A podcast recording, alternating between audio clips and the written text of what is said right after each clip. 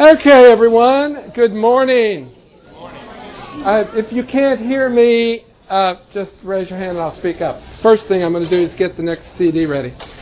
It's great that you came this morning. This will be on different levels, and you can take what you want out of it. But hopefully, I will be either introducing you or reintroducing you to one of the greatest pieces of choral literature in existence Bach's Mass in B minor.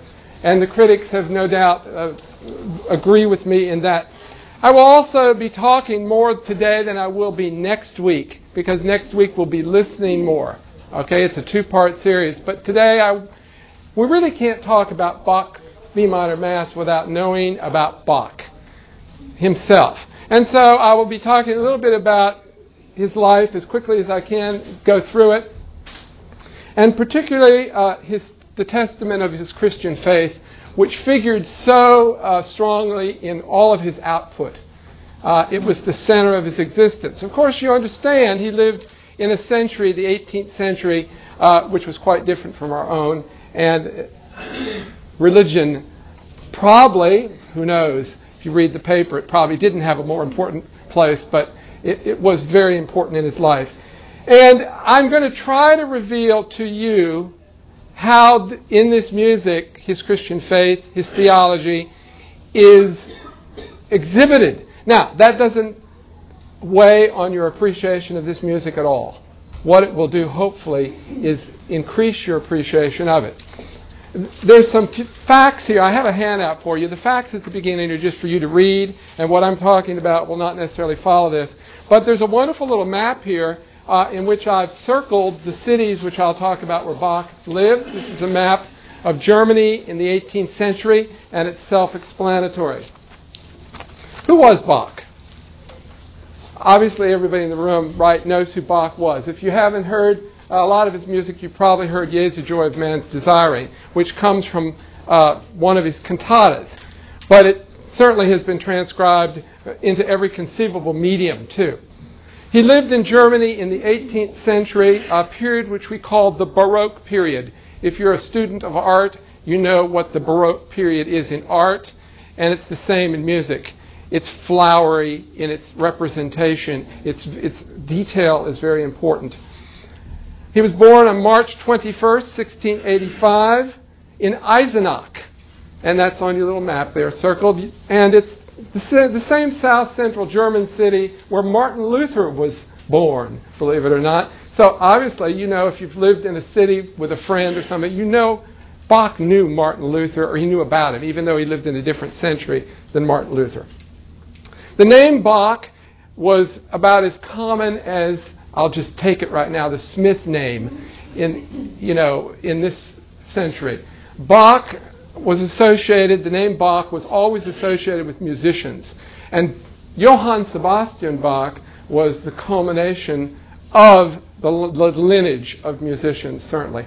His parents died when he was very young, and he was sent to live with his brother in Ohrdruf, another city I have circled. And in this city uh, and in this household, Lutheran orthodoxy held sway.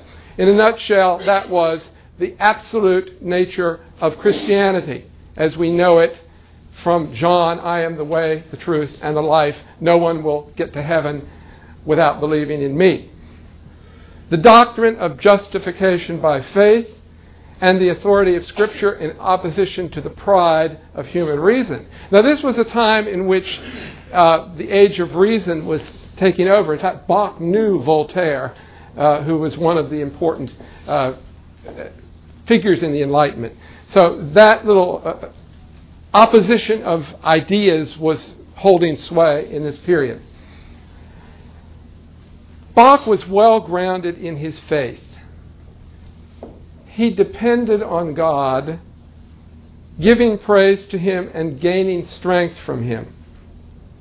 His goal in writing church music was to glorify God, to deepen the worship of those who came to his services.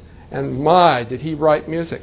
Uh, you know, we were talking this morning in, the, in choir about how busy we are. Well, they were busy then too, but they didn't have all the distractions that we do today, and it was possible for Bach to write a cantata during the week to be performed on Sunday. Perhaps the forces that sang it weren't as good as we have today, but he did that kind of thing. Bach um, often inscribed his music with the initials JJ. Jesu Juva, Jesus help. So we know how important it, it was to him. That was a lot of times you found that at the beginning of one of his manuscripts. And, and let's understand now, nothing was printed. Everything was written out by hand. It was manuscript. You know, printing was around for a couple hundred years. The idea of publishing had not had not really taken over. And uh, what he did at the end of his works was to have the initials SDG, Soli Deo Gloria, only to the glory of God. And that's going to figure uh, importantly in the B minor Mass in understanding uh, that this was a work that he wrote, he compiled at the end of his life to be his legacy. While Bach had an attraction for confessional orthodoxy, that is, the major theological statements of Lutheran orthodoxy, and for those of you who are students of that, I am not, but Mr. Cracky over here is, I know. We know that the uh, Augsburg Confession of 1530 uh, really held all of the tenets of that theological uh, orthodoxy in it. And Bach, in fact, obviously knew it very well because in 1730 there was a big celebration on the 200th, uh, what would have been the 300th, 200th anniversary of the uh, Augsburg Confession. But it would be a mistake to say, I think, that he was totally tied to it. His music also shows uh, evidence of pietism, which was another movement, a Lutheran movement, in the latter half of the 17th century, which advocated a return to the godly and, most importantly, a moral earnestness in leading one's life, which is a little bit in opposition to the other. One of the most telling examples of Bach's closeness to uh, his religion and his belief and his in, in Jesus, his, his godliness, so to speak, was that he owned, uh, we, we have a copy of his uh, German Bible, which was annotated by a, a, man named Abraham Calov in the 17th century. And Bach had all kinds of annotations in it himself. And uh, this Bible, actually, the original, is in St. Louis at Concordia Seminary, the Calov Bible of Bach. But I thought I'd read you something here uh, from what is perhaps the best biography. It's a little bit, well, it's not totally steep, but it's analytical in a way, by Christian Wolff, and I have that in my bibliography. And this is what it says. A section of Second Chronicles 5, titled by Calov as The Glory of the Lord Appeared Upon the Beautiful Music, deals with the presence of the invisible God at the divine service in the temple. Verse 13 ends with the words When they lifted up their voice with the trumpets and cymbals and instruments of music and praised the Lord, then the house was filled with a cloud. It, it is at this very point in Bach's book that he added his own comment, and this is important. With devotional music, God is always present in his grace. Music prompted the appearance of the glory of God in the cloud, and the cloud demonstrated God's presence. Bach picked up the Hebrew notion of the presence of the invisible prompted by a physical phenomenon, the sound of music. But for the Lutheran theologian Bach, the metaphysical presence of God's grace replaced the visible proof of the physical cloud. Grace replaced something material.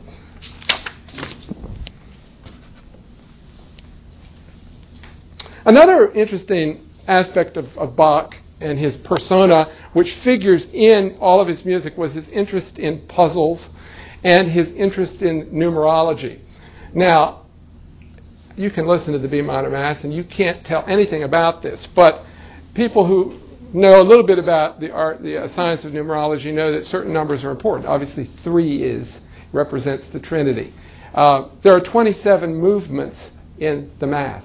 There didn't have to be, but there are 27. 3 times 3 times 3. Uh, the number 7 figures in a lot of the music, uh, the seven days of creation. Uh, a very interesting point, and maybe this is what got Bach interested in numerology. If you take the letters of the German alphabet and you find out where B, A, C, H is and add them together, their position, the total, sum total is 14. If you add the position J, S Bach together, it's 41, the exact inversion. Now, even more telling than that was in 1747, three years before his death.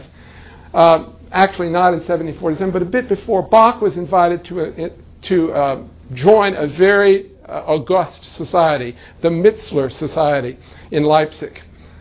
He waited, declined. He waited till he was going to be the 14th member of the Mizler Society. So there's a little bit of humor there, I think. But I don't. I, I can't get into numerology uh, this morning. But anyway, it figures in the Mass in B minor, and I'll talk a little bit about it as we listen to some of the movements, and hopefully we're going to hear at least two of them today. Unlike his contemporary Handel, and I hope you all know that Handel lived contemporaneously with Bach. They were both born in 1685. Handel lived nine more years to 1759. But Handel, uh, though he was German, he traveled to England, lived there. He was much more cosmopolitan than Bach. Bach stayed in Germany all his life. And uh, that undoubtedly had, had an influence on what he was doing. And I've circled some other little cities in there on the map, and you can see, and I'm just going to run through them quickly. He, of course, lived with his brother, as I said, early in life, and he had some employment elsewhere, but his first major po- place of employment was in Weimar. And now, all of these cities here were oftentimes little city states controlled by, you know, dukes or whatever. Uh, but it was all in the, in, the, in the area of Saxony. So he lived in Weimar from 1708 to 1717 where he worked in the court and the church. So he wrote a lot of church music during that time. He lived in Köthen. Do you see Köthen there? It's all not very far away, from 1717 to 1722, where he was a court musician and basically wrote secular music. Now, this is interesting because in Köthen, Calvinism was much more strong than Lutheranism. And perhaps that's why Bach was where he was in the court rather than the church. Finally, his longest period of employment, 27 years, was in Leipzig, where he was a church musician at St. Thomas Church. And I'm sure you've heard of the St. Thomas Choir in Leipzig. He was also responsible for the music at three other churches in the city. So that's just a little bit about the life of Bach, and it was during, the time, during his time in Leipzig when he wrote most of his five cycles of cantatas which are different than the Mass, which we're going to talk about. Now, what is a Mass? I assume everybody in this room has some idea of what a Mass is.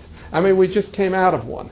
Uh, but the point is, we don't call it the Mass, but it is. It is what it is because it came from the, the Roman Catholics and it was reformed. But I'm going to read you a quote of Martin Luther in a minute. It's the most solemn service of the church, Holy Communion, Holy Eucharist, and it represents the commemoration and mystical repetition of the, of the Last Supper. So, Martin Luther had himself set forth in his Formula Missae of 1523 uh, his feelings about the liturgical tradition. And this is what he said We therefore first assert it is not now nor never has been our intention to abolish the liturgical service of God completely but rather to purify the one that is now in use from the wretched accretions which corrupt it, and point out an evangelical use. So keep that in mind. Anyway, the Mass just generally has two major sections the propers, which change according to the church year. Hope you know what the church year is. Advent, it's what we go by in the church. And the ordinary, which doesn't change. And that is what the B minor Mass is. It's a setting of the text of the ordinary of the Mass. The Kyrie, which we said this morning, Lord have mercy, Christ have mercy, Lord have mercy. The Gloria in Excelsis Deo, which is basically a, a short group of verses from Luke 2:14, but mainly, mostly, the text comes from a medieval liturgical uh, psalm text, which is not on, not different too much than the Te Deum, which we sang last Sunday, the three Te Deums. The next section of the Mass is the Creed, and it's the Symbolum Nicaeum, the, the Nicene Creed. The Sanctus is the next Holy, Holy, Holy, and finally the Agnus Dei. Now, I hope I'd said five. There's five portions of the ordinary. And now, if you go to a very liturgical church, high church, you oftentimes hear all of these things sung. Okay? We don't sing everything here. We sing some of those things. The Mass in B minor was not intended as a liturgical piece. Okay? It was not to be sung in church. my goodness, it's two hours long. You couldn't do it. I know they stayed in church a long time, and the sermon was often much longer than we have here. It was the central portion. And the Kyrie, uh, the sermon followed the Kyrie, by the way, in the ordinary, in the Lutheran service. And then, well, but anyway, in Bach's Mass in B minor, which I just said was over two hours long, uh, he compiled it at the end of his life from mostly existing music. A lot of it, he, I think there's only two examples which he actually composed in the last years of his life. We, we date the B minor Mass, the final compilation of it, 1748, 1749. He died in 1750. But a lot of it comes from before. He gathered it together, and he gathered his best music. And it was his legacy, his statement of faith. And if you hear the music, as we're going to do uh, mostly next week, but some this week, you hear how the text, I hope you hear how the text is uh, really enveloping, uh, the music is ve- enveloping the text. Bach's setting of it. I mean, it comes right from his heart. Uh, he left it as legacy. It was not performed in toto during his life. It was never published. The first complete performance of the B minor Mass was in 1859. So, I mean, what, what else can we think about this except. Uh, I have not researched that totally, but I would, I would have to say, you know, at, at Bach's death, basically, uh, other styles were being taken over. And a lot of Bach's music was uh, thrown out, honestly. It's amazing we have manuscripts as we do, because the new style of the Enlightenment the style of the Stil Galant or whatever was taking over, really. In fact, the St. Matthew Passion, which is another choral music, a piece of choral music by Bach, you know, he wrote several passions, St. John, St. Matthew, and I think there's another one which isn't heard much, but anyway, those are the two famous ones. Its first performance after his death was in 1829, resurrected by Mendelssohn. So I think it was just that Bach was considered someone, he was considered old hat. His music was uh, just not appreciated. And that may be part of the reason for it. But we know uh, one thing about this Mass. He put it all together. He actually himself bound it together, and he put the SDG symbol at the end of the whole thing. And he put a title page before all of the uh, major movements. Now, in the B minor Mass, we have a, a Missa, which is the Missa Brevis, which is, I think I might have, let's look at the back of the first page, okay? Because at the back of the first page, uh, I have the entire outline uh, of, the, uh, of the Mass. And even though it has four movements, it really includes the five portions of the ordinary. Number four down there, you see, is the Hosanna, the Benedictus, and the Agnus Dei. Okay? So the Kyrie is three movements. The uh, Gloria is nine movements, three times three. Okay? Uh, it was actually revised to be placed in the Mass from a composition in 1733. And I'm going to just uh, take a break here and tell you that that's an interesting story in itself. In seven, February of 1733, uh, the elect, King Augustus of, of, the, of the area where Bach was, was living in Leipzig died. And they declared a six month period of mourning, and there were no church services as such with music. There were church services, I'm sure, but not with festive music. So Bach had plenty of time to compose, and he composed these two things the Kyrie and Gloria. It's what is called a Missa Brevis, really, a short mass, but that's all it was. He composed that, and in, in July of that year, he actually uh, presented it to the king, the dead king's son, who was ensconced in uh, Dresden. Now, Bach was very interested in moving to Dresden. Uh, if you read in the Bach Reader, which I've, you know, a lot of musicians would like to read that, but the letters of Bach, you find that Bach had problems with his job, just like we all do. He had arguments with the uh, church council all the time, uh, and he was really very disappointed with his life in Leipzig.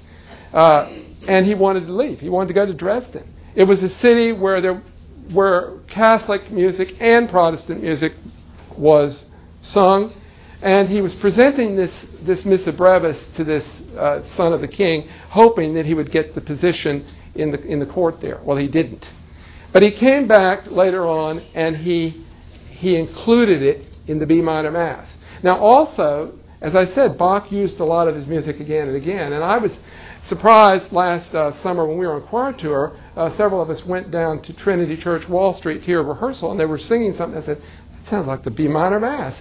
Well, it was Cantata 191, which is a, the Kyrie and the Gloria. Cantata 191 is the same music, and you find this all the time in Bach. He reused things. Okay, so enough uh, enough fact right now. What we're going to do is have some listening examples. And uh, on the page one, uh, if you came early, you were listening to the Sanctus. We're not going to hear that again. And uh, all I can tell you is on the back page, there's a discography. If you don't if you'd like to buy the B minor Mass, you can get it on Amazon.com. There are different prices for it. And my bibliography there. An interesting book uh, that I got some of the theological things from was Bach Among the Theologians. So that's on the back. But on the, on the second page is the outline of the Mass. We're going to hear uh, the Kyrie eleison. Now, I'm very proud that we're not supposed to be proud, I know, but I'm very proud. I'm very honored that we have had two performances of the B minor Mass in this church during my time here. In 2003, the Ensemble Corund from Basel, Switzerland came and performed it uh, here in Toda. I mean, it was just amazing. They came again and did some other Bach works uh, in 2007, I think it was. But in, in 2003, we had a performance of the B minor Mass uh, with early instruments. And that's what Bach would have used. We're talking about hunting horns, fabulous horns. We're talking about oboe d'amores, which are somewhat softer and more sweet sounding than the oboe today. We're talking about strings which play without vibrato, etc. Kettle drums would sound differently. You've heard them. In fact, last year, the second time we heard it, uh, the Georgia Tech Chorale performed the B minor Mass with the New Trinity Baroque Orchestra. And it was also a stellar performance. And the director told me it had not been, in, they performed in Atlanta before they came here, not been performed in Atlanta since 1990 when Robert Shaw did it. And this recording by Robert Shaw, I think it's not very expensive on Amazon. He uses early instruments, but he uses a bigger choir. The Ensemble Corund, uh, actually, I'm going to play you the Kyrie from this. Okay? Bigger choir. And I'm going to talk about it in just a minute before we hear it. But the ensemble Corund used two voices to a part, which was probably what Bach used. Remember, he had boys, sopranos, and so forth and so on. Okay, so we're going to listen to the Kyrie. It begins with four measures of declamatory. That means strong. Kyrie eleison. Lord, have mercy on me. You know, Bach was clearly, uh, in his time and in his theological standpoint, aware of the human condition. And it was very strong. And then, right after that opening, uh, the orchestra begins. And this is a fugue movement. Now, a fugue, I'm not going to get into a lot of detail about this, but it's a fugue with orchestral accompaniment. We cannot hear the whole thing. It's the longest movement in, in the uh, entire uh, B minor Mass at 11 minutes. So I just want to uh, play just a portion of the opening so you can uh, hear it it builds up somewhat, but it doesn't use, as we'll hear in the next movement, the Gloria, it doesn't use the trumpets, the clarino trumpets, you know, and it doesn't use the timpani, which is uh, the festive part that would be uh, reserved for the Gloria. So uh, the text is there. I don't think you need a text since it's just Kyrie eleison. And this is the Robert Shaw chorale performance in 1990. Never performed in Atlanta until the Georgia Tech Choir did it uh, in 2011. So it's it's a difficult work. Uh, I mentioned the two times it was performed here. Justin Brown did it with a symphony also in recent years. But uh, that's it. I think Richard Westerfield did the St. Matthew, uh, the previous conductor. Okay, so I need to uh, start this, and this should be the Kyrie.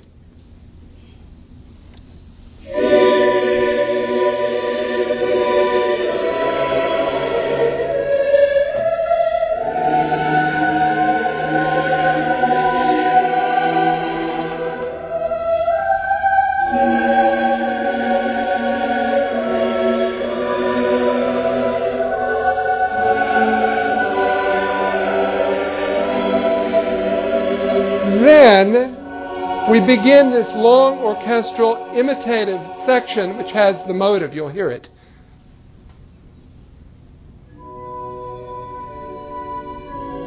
And ties everything together. Robert Shaw uses soloists at the beginning on each part, and then the full choir. We'll listen to just a bit of this.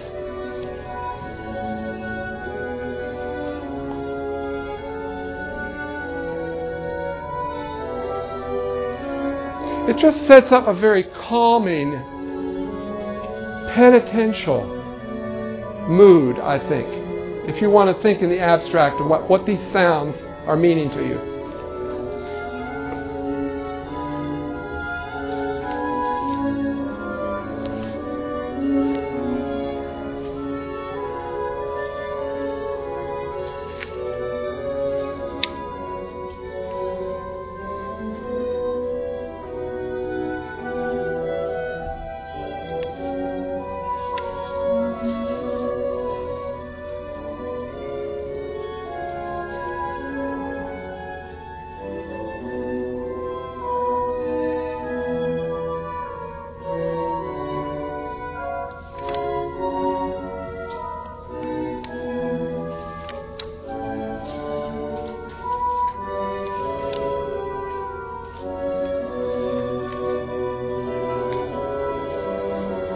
You hear that motive that permeates everything? Certainly, you've recognized it you grabbed onto it.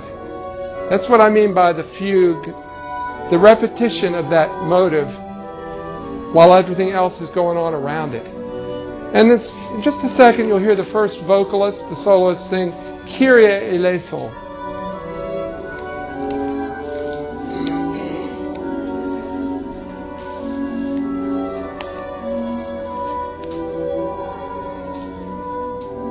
Here we go. The tenor.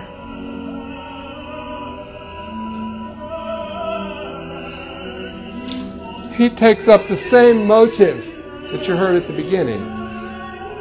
The alto.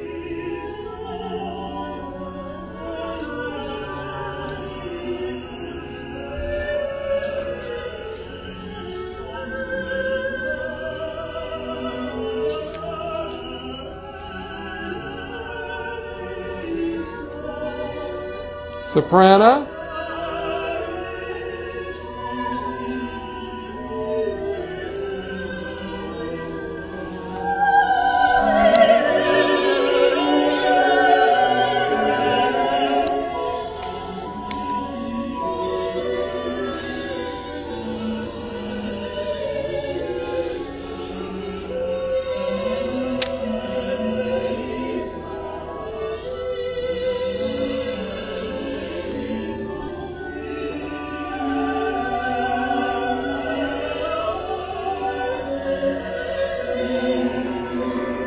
And the bass is the final entry. Okay, that's all I'm going to do for you because it goes on for 11 minutes. But listening to this kind of thing, you just close your eyes. It's kind of like standing in front of a painting. And you have your own, you, you understand a lot about it, but you stand there and you see things. Okay, if you're listening to this, you don't need to know anything about it. You can just pick on and just feel maybe what Bach has done in this very calming uh, opening movement of the B minor Mass in which Lord have mercy. Then we have Christ have mercy, which is a duet. They're going to play that. You see on your outline there. And finally, the third uh, invocation of the Kyrie, Lord have mercy, is a chorus movement. But it is written kind of like in the old style, of in the motet style, like Palestrina from a previous century. And Bach used in the entire B minor chorus movements which were well balanced, as I'm going to point out during our discussion this week and next, symmetrical uh, in where they appeared, and just remember that. And he used uh, duets, solos, whatever, with uh, interesting instruments like the valveless horn and so forth, which we're going to uh, hear in a minute. And uh, that was it uh, chorus, and solos, and duets. So we're going to move now to the Gloria, and I'm going to change to the other uh, group, the Ensemble Corund. Now, let me just tell you right now There's a little bit of scratchiness to this uh, CD. I, I tried to clean it last night, so I apologize for that. Uh, it was the demo CD they gave me. It's a live performance that they did in New York State before they played here. The Gloria is the second part of that 1733 Missa Brevis. It's nine parts. So let's look at our handout a minute. On the second page, I'm going to play movement four, which is the Gloria in Excelsis, which comes from Luke 2. And interestingly, it without break goes into this uh, et in terra pax. Now, what do we what do we hear here? In the Gloria, we hear it in triple time, one, two, three, which is why didn't he write it in 4 4 or 2 4? He wrote it in triple time, the Trinity. I'm, I'm sure that's what it is. It's very joyous. It has the trumpets and the timpani. It's a hymn of jubilant praise. Glory to God. You can't not tap. I mean, I, I can't make you stop tapping your foot. Let's put it that way. But when he gets to et in terra pax, I want you to notice the change because et in terra pax means and on earth peace. Well, there wasn't a lot of peace on earth even then. And it changes mood totally. It's poignant, it's dramatic. He was very aware of the human condition. But as it progresses, he brings back in the horns and the drums. He had hope. So the building of sonority with the text, uh, it, peace on earth to men of goodwill, uh, bonae voluntatis. That's when he brings back in the, the exuberant joy of the opening. So, uh, we will hear now the ensemble Corund uh, on the Gloria, uh, opening the Gloria. And let's see, this is CD.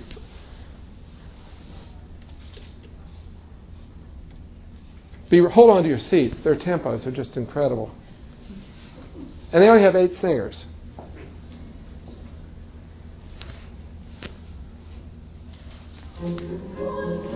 Sorry. That's the wrong one. Because I put the wrong CD in. Part of the creed. Here we go.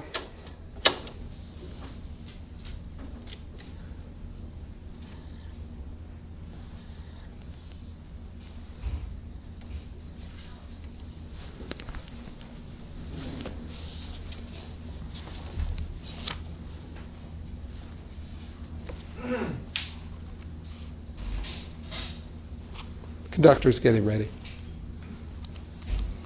David, do you recommend one disc or? Oh, I'll speak to that in a minute. I don't seem to be able to be doing this very well. Let's see. Stop. Okay. Let's see, that's La Damas Te. Okay. Pardon my CD 1 5. Okay, that's the problem. It's 5.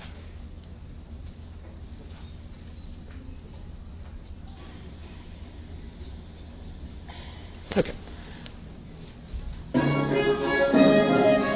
Much better. One, two, three, one, two, three, one, two, three. It just swings with joy.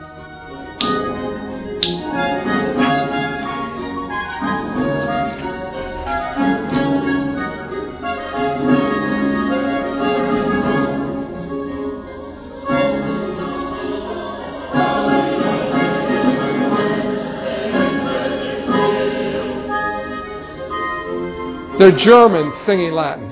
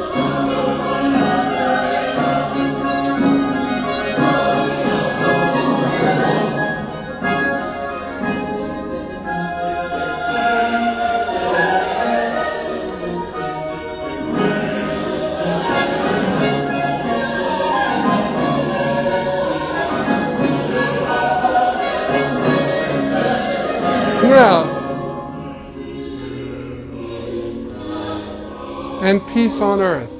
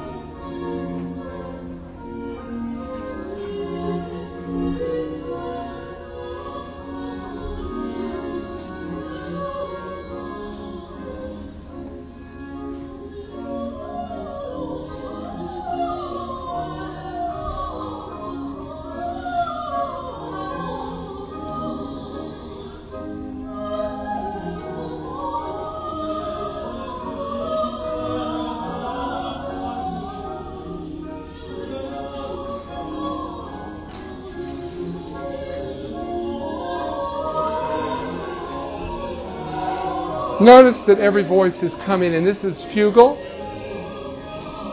We now have three. We'll have four in a minute and then five. There's five voices, five parts.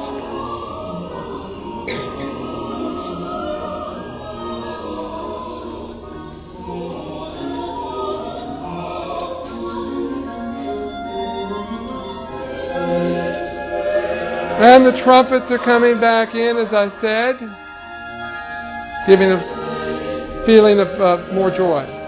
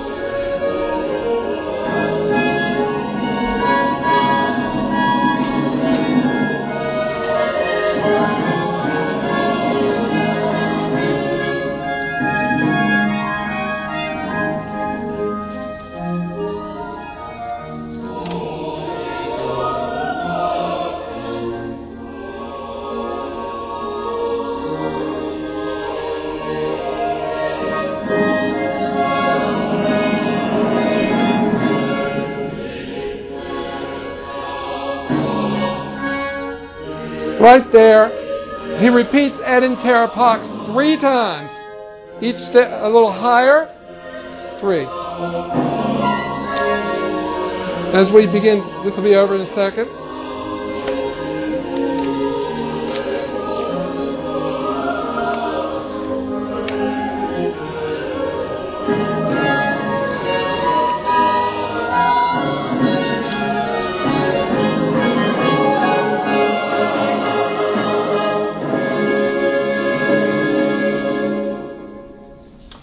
Great joy. And that's all I can do today. Is there any question? Uh, I, I, didn't leave much time for questions, obviously. Someone asked me about uh, CD. This is a very good one, the Robert Shaw. Uh, if you want early instruments, you can go with uh, John Eliot Gardiner or someone. They're all, they're all good, the ones I put down here. Does anybody have a quick question? Yes. I. I was just kind of curious. What, we listen to this. What part? What, what part is Bach's alone, and what is what is uh, it's all maybe a conductor. I mean, does he did he write? Oh, I see. He wrote this. Did he write? I want this. I want a trumpet played here. I want this. Yes. For certain instruments. Yes. Everything is. But is but any embellishment that, that the conductor might add an instrument to fill something out, or? Uh, no, no. The instrumentation is specified. The text is specified. The notes are specified. But there's very little markings otherwise, as, as was typical of the period. So the uh, interpreter can decide whether they want a large orchestra, and certainly, you know, if you listen to uh, some conductors, they'll have bigger orchestras, bigger choirs. I mean, that kind of thing. But it is pretty much exact what you've got to do as far as uh, singers, notes, score, and whatever. Any other questions? So next week we'll, we'll do more listening, and we'll talk about relationships of the text in the music, and we'll probably get to hear uh, a, a lot more specifics. If you don't want to bring this back, I'll have it again, but it'll be the same one next week. Thank you very much.